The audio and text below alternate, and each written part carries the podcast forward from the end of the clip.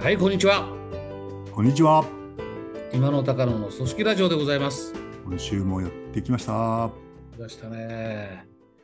今週もというけど、早いもんで、もう6月ですね。おお、今期も 2, 2ヶ月経ったわけですね。新、新年度2ヶ月経っちゃっで、今年って意味では、もうこと今月で半年ってことですね。た。そういうことです。早やい。ばいっすねうん。やばいっすね。やばい。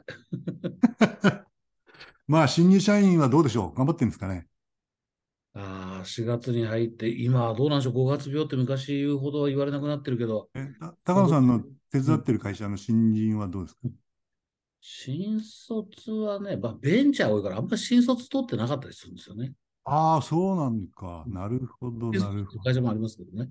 なるほど、なるほど。まあ、やっぱり先輩社員っていうか、まあ、よく言う OJT 担当者みたいな。うんうんお大企業だと OG 担当みたいなのが決まったりね。うんそうですね。うん、それから若手のっていうか、なったばっかりの課長さんがはい新教育させられたりみたいな。うんいや、まあ会社によってもちろん違うんですけど、うんまあ宿泊してますよね、やっぱね。そうですね。まさにこの季節でしょうね。4月1ヶ月ぐらいはなんか人事主導のマナー研修とかね、そういうので結構いっぱいだけど、9そうなんです月よ。になると各部署に散っていって、正式配属かどうかは別にしてね。そうなんですよね。そうすると OJT を初めてやる、OJT をやる側、おお初めての人なんかは結構迷う時期かもしれませんね、今。ー、いいですね。たまにこういうあの人事務の方にの仕事にうん。参考になるようなね、地味なネタもいいかもしれないですね。ああ、まあ、いつも割と組織っていう大きな話多いですけどね。そうなんですよね。その会社がとかね、うんうん、そういうことが、話題が多いですもんね。まあ、鳥の目、虫の目じゃないけど、やっぱりね、大きく組織っていう捉え方って、やっぱ個々の人事っていう人っていう捉え方、両方ないとうまくいきませんからね。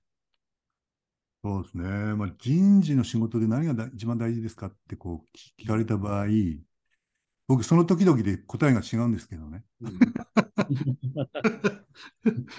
いや、聞くたび違うんじゃないですかみたいな言われたりするんですけど、今のネタの流れでいくとあれですね、やっぱり教え上手なマネージャーさんを育てるっていうんですかね。人事の一番大切な仕事ね。人その事人を育てられるリーダー、人を育てられる人を育てる。これが大事なんじゃないですかね。あダメですか？この取ってつけたようなセリフはいかがあれです。かこれこういうことでしょ新人が入ってくるじゃないですか。ええ全員について人事が教えるのかって絶対ありえないですよ。まあ、もう大きさにもよるけど。まあそうですね。10人の会社なら人事でいいんじゃないですかね。現場の人が OJT で教えるんですよね。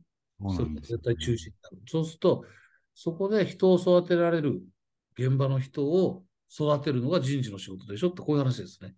そうですね。で、うんまあ僕若い頃に、うん若い頃っていうかな、コンサルになってまだこう、10年間ぐらいは OJT 担当者研修っていうのやってたんですよね。で、まあ、こう言ったらまあ別に偉そうな意味じゃなくて、うん立場があるんで、やっぱ自分の仕事じゃないかなと思って、僕は管理職の教育とかにうん専念してですね、あー若手のコンサルに OJT 担当者研修なんていうのを結構プログラム作ってやってもらってましたね。あー、なるほど。うん、すごいニーズありましたよ。で、やっぱ見てるとあれなんですよね。うんでも放置が多いですね。放置。放置、放置？うんあの、本来はちょっとストレッチかかった目標を与えてうん、見てあげて、ポジティブなフィードバックするみたいなこと、こう、基本形がありますよね、OJT のね。で、ひどい場合は1年間は一緒に仕事しているんだけどうん、実質的放置。ああ、わかったわかった。うん、そうですね。うんあの、そのつもりはないんですけど、うん本人はねうん、そのご担当の方はそのつもりはないんですが、ややるべき基本形から言うと、まあ、それって結局放置ですよね、みたいなうん、のが多くてね。で、2年目になって、表変する人が多いんですよ。うんうんうんなんでかっていうと、2年目、お前、先輩になったんだぞとか言ってですね、え急に目標のストレッチかけてですね、過剰なうん。で、こう厳しく鍛え出すみたいのがですね、うん2年目から始まるみたいの多いな。これ、スパルタ型みたい。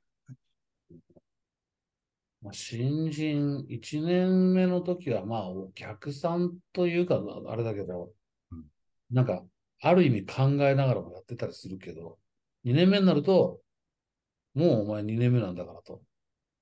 一人で生きていけみたいな感じになって、か、あの、過剰に供給し始めるみたいな人も多い。逆にね。逆にあ逆に。そうか。新人の時は放置してて、え何していいか分かんなくてね。そうなんですよね。2年目になると突然、これもできないのか、あれもできないのか。ああ、そうです、そうです、そうです。こうするんだ、ああするんだってことをあそういうことですね。なのでね、2年目で潰れる場合が多いと僕は思いますね。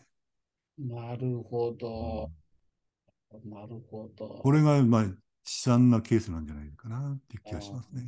うん、そうか、そうか。ちょっとさっき僕あれ、あ、だから新人、新入社員で入ってた時は、うんなんとか放置する意思があって放置してるわけじゃもちろんなくて、なくて、うんうんうんうんだけど、まあ、OJT の基礎基本も分かってないし、そうなんですよね。だからいや OG、うん OJT 担当者だって言われて、うんあこの後輩一人世話すりゃいいんだな、みたいなあ。あ、そうですよ。世話っていう感覚があるかもしれないですね。そういう感じありますよね。あるかもしれないな。悩んだら何でも言っておいで的な感じの。うんいやいや、そうじゃなくて、こっちから積極的になんていうかこう、プログラムして考えてあげないとダメだよっていうのは。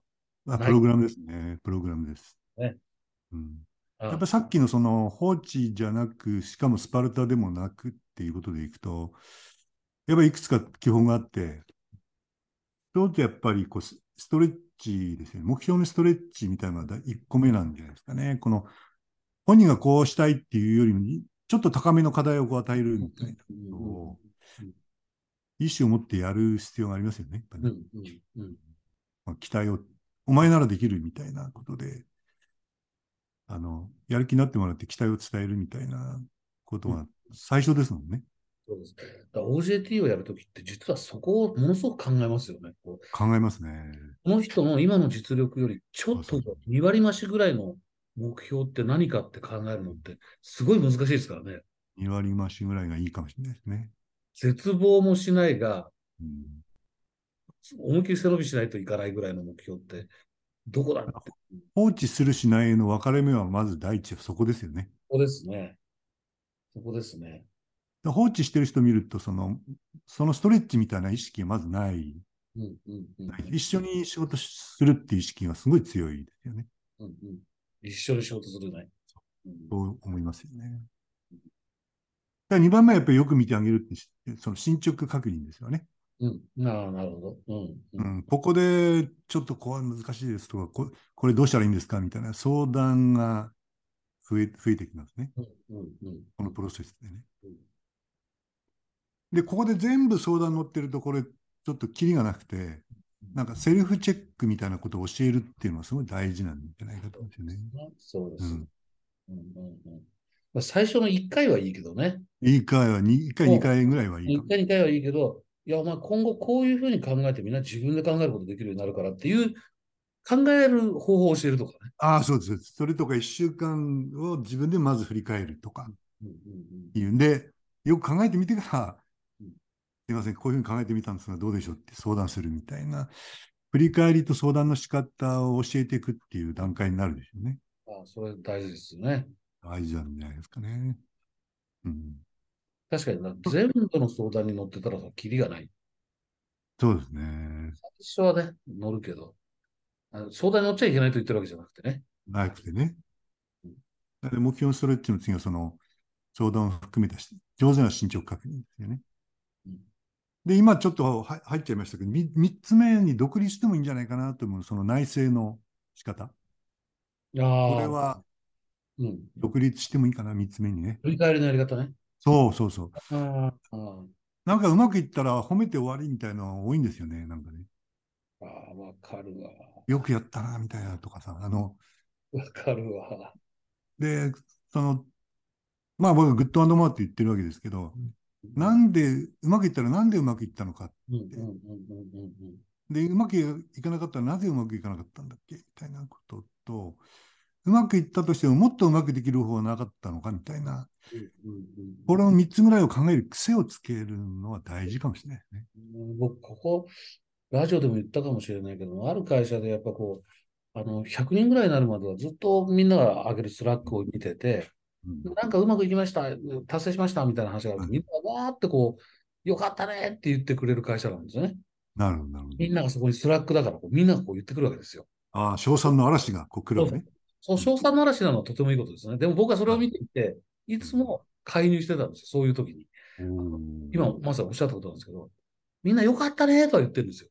うん、何が良かったのって聞くやつがいないんです。うん、うん。それ俺の役目だなと思って、よかった。ね。何が良かったと思うっていう。いいんで、いいね。でそこにちょっと僕なりの解釈入れてやったりなんかして、ちょっと深めてやると、次から他の仕事でも使えるでしょっていうところまで持ってってあげるってやってましたねいいです。ね。いいです、いいです。逆に言うと、だからそれが OJT をする側を放っておくと、うん、それは機能しないですね。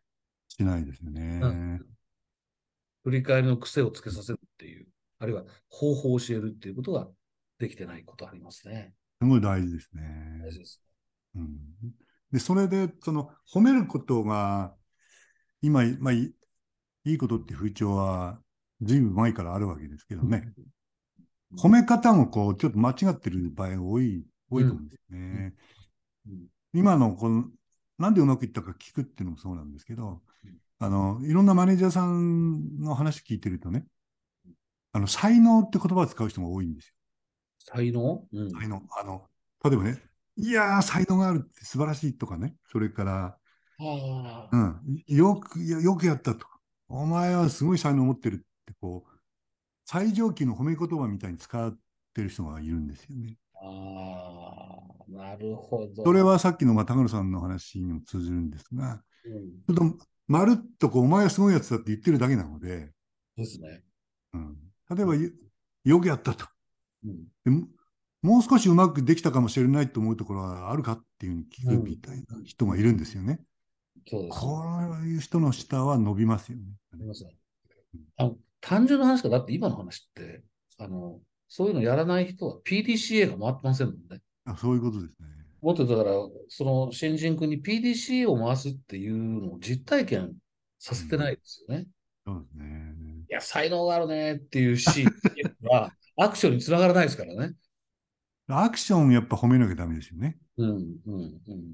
で同じ短くその、よくやったって言うんでもうん、才能あるねって言うんじゃなくて、よく頑張ったねって言うならいいと思うんですよね。うん、うん、うんよく頑張ったねと才能があるねって意味が全然違うのうん。で。違いますね。うん、うん。いやまあ、ちょっと、ちょっとした違いで、些細なことなんですが、その表現、うん、うん。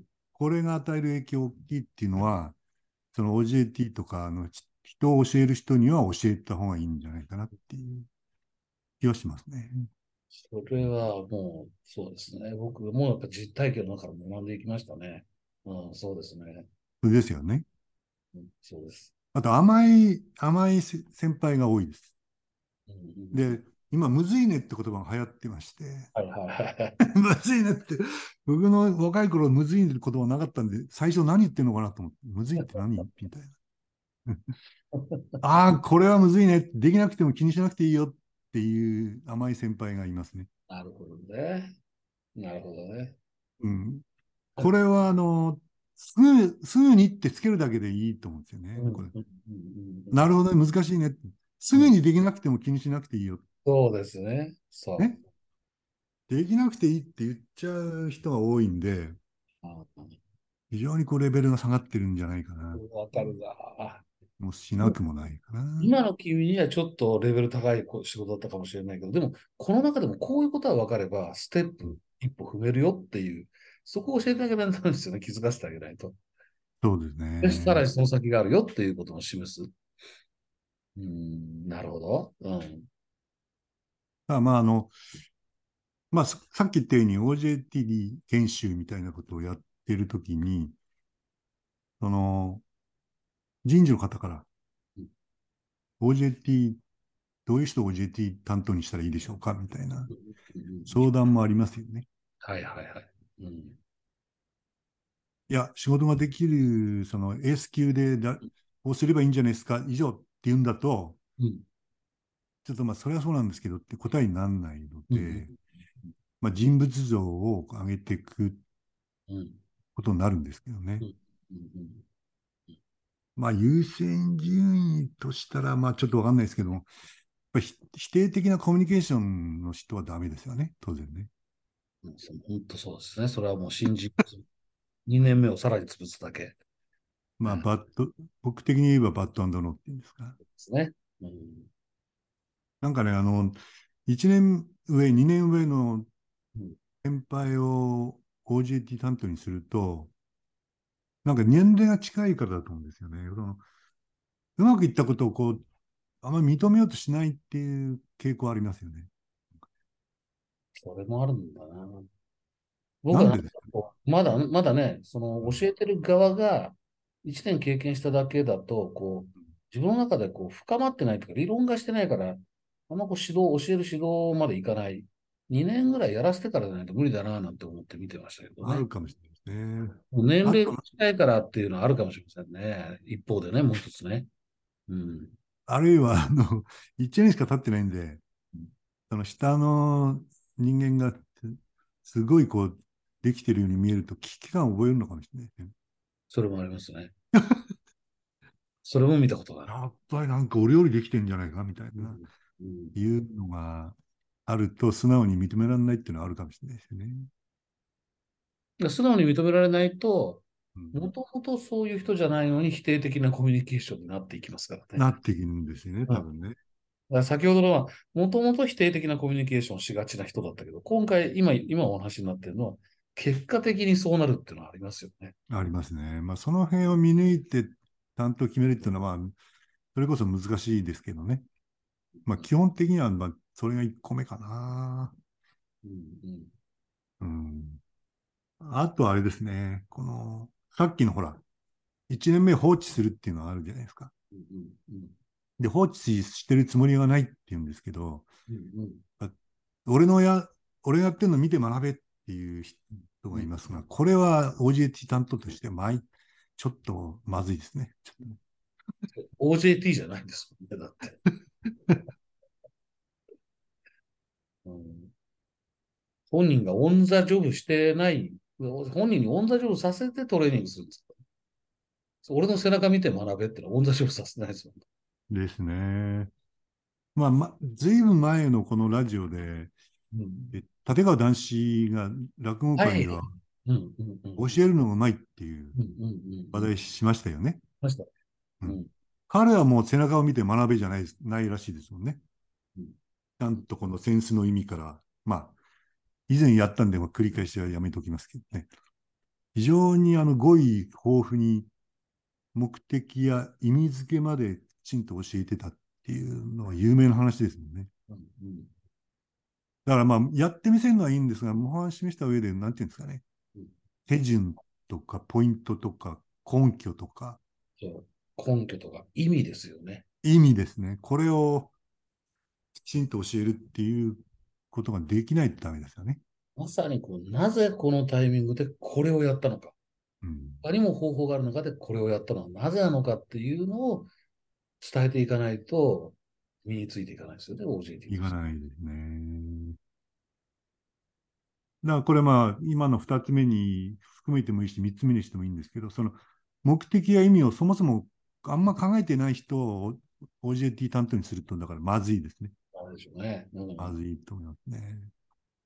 業務自体は覚えてるんだけど、そういう人ってあの日常的にも、その人自身がそういう工夫があんまできないタイプなんですよね。そういう人ってね。意味とかその目的分かってると、その目的のようにどうしたらいいかなとか、うんもっとよよくするにはどうしたらいいかって考える、考えますよね、やっぱね。もう本当にそうです。目的が分かってるから工夫ができるんですよね。あ、そうです、そうです。目的が分かってるから工夫ができないです。ここが重要かもしれないですね。非常に重要ですね。うん。あとはあれですね、その、よく営業課長さんの例をこのラジオでも出して言ってたことがあったと思うんですが、基準が自分自身っていう人がまずいですね。ああ、ね。ううん。うん。なんかこあ自分のやり方とか型を勝手にこう押し付けるみたいな、う、うん。いう、なんで俺こういうふうにできないんだっていうふうに教えてる人がいますよね。だから新人がその覚えやすいようにっていうか、うん。結果出しやすい方法を身につけさせるっていうよりも、自分はこうやってきたんだっていうのをこうそのまま教えてるっていう人がいるので、まあ、これもちょっと基準が自分になってるっていうのもまずいかないう気がしますね。うんだから結局、その人のそのやり方でやらなかったら怒るし、それでやってうまくいかなかったら、こんなこともできねえのかっつって怒るし、あそうそうそうそう、そうですね。だこうやり方が狭いからね、うん、自分のやり方が全て正しいって思ってるから、そうなりがちですよね。ありがちですね。あとはね、これが一番難しい担当者として、そういう人かどうか見極めるの難しいんですけど、根本的にその、人が好きじゃないっていうか、うん人への愛情がない人ってのはダメかもしれないですね。愛ね。なんだかんだ言って愛はキーワードですからね。いや、消えいや、もうマネージメントだって愛がキーワードですよ。やっぱりね。うん。だからこう、あの、そんな難しいこと言わなくてもね、やっぱりそこが欠けてる人は、やっぱり OJT っていうか、し先輩、指導者、リーダーにやっぱ向かないですよね。みんながじゃあついてくるかっていう話だし。そうですね。もういろんな職場見てきて、やっぱり、た例えばトップ営業マンとか、うん、一番仕事ができできる人みたいな人を OJT にするんですけど、そういう人の中にこの、たまにこの愛情がななさそうな人いるんですよね。一方的にこの、こうやればいいんだっていうのを教えがちで、なんか育てるとか向き合うとかうんいうその感じじゃなくて、なんていうんですか、方法論ノウハウ？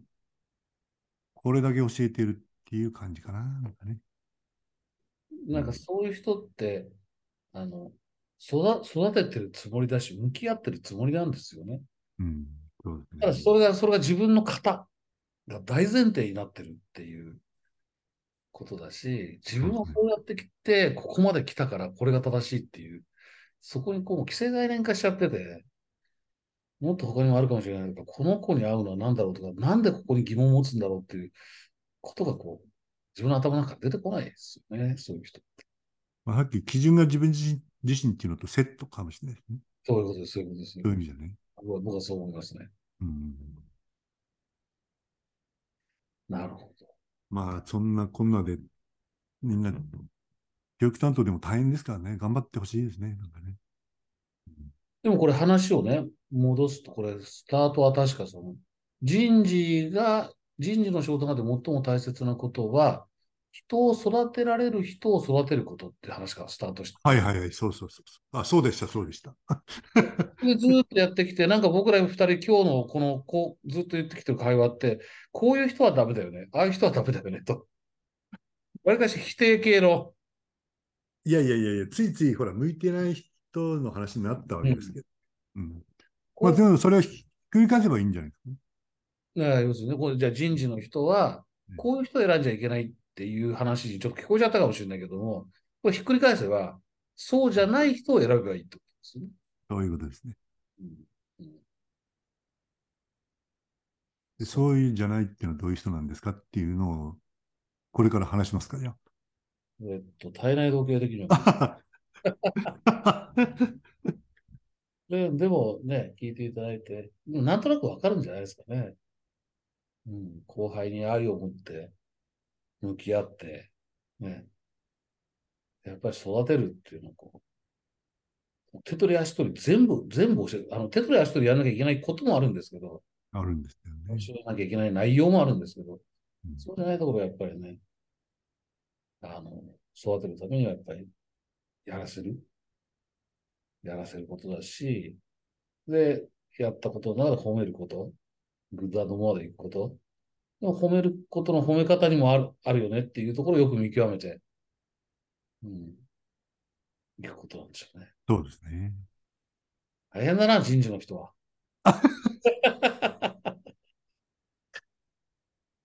いや、でもあれですね、やってないところも多いと思うから、その OJT っていうのはこういうことなんですよっていうのを、うんうんうんうん1時間、2時間でもいいから、この、なんていうか、若手社員を集めてね、確かに。知ってもらうっていうことだけでもいいんじゃないですかね。どっかでやったな。そうなんですよ。OJT、OJT っていう言葉も、これもまたちょっと魔法の言葉で、分かった気になっちゃうんですよね。そうですね。仕事を通じて育てればいいんでしょ？はい、わかりましたって、そこで終わっちゃうんですよ。終わっちゃいますね。うん。だから一緒に仕事してるだけになっちゃう。うん、そうじゃないよっていうところは、割と実は基本中の基本のポイントかもしれませんね。今日はなんか、久しぶりにあの人事の方が聞いても、なんか喜んでいただけるような話ではありましたけど、まあ、OJT 研修のご用命は、えー弊社までっていうと、アピールになっちゃいますよね。これは冗談です。あの、今やってませんので、やめちゃった。まあやっておりません。うんでもこれ、だから人事の人が聞いても、あの、と面白い内容だったと思うし、そうじゃない人も振りか、これまた振り返ってみたらいいですよね。自分のメンバー育てるときどうかなっていうね。うん、さっきの、これしちゃいけない方でもいいいいですよ。自分を振り返るんだったら。そういうことやってねえかな、自分はって考えてみると、そういう細かな小さいところから変えられると、劇的な変化が生まれる可能性はありますね。はい。ということで、ちょうど時間となりました。ぜひ頑張っていただきたいと思います。頑張っていただきたいと思います。はい皆さん、ぜひ頑張ってください。頑張ってください。ということで、今週はこの辺で終わりにしたいと思いますま。た来週お願いします。来週、ありがとうございました。失礼します。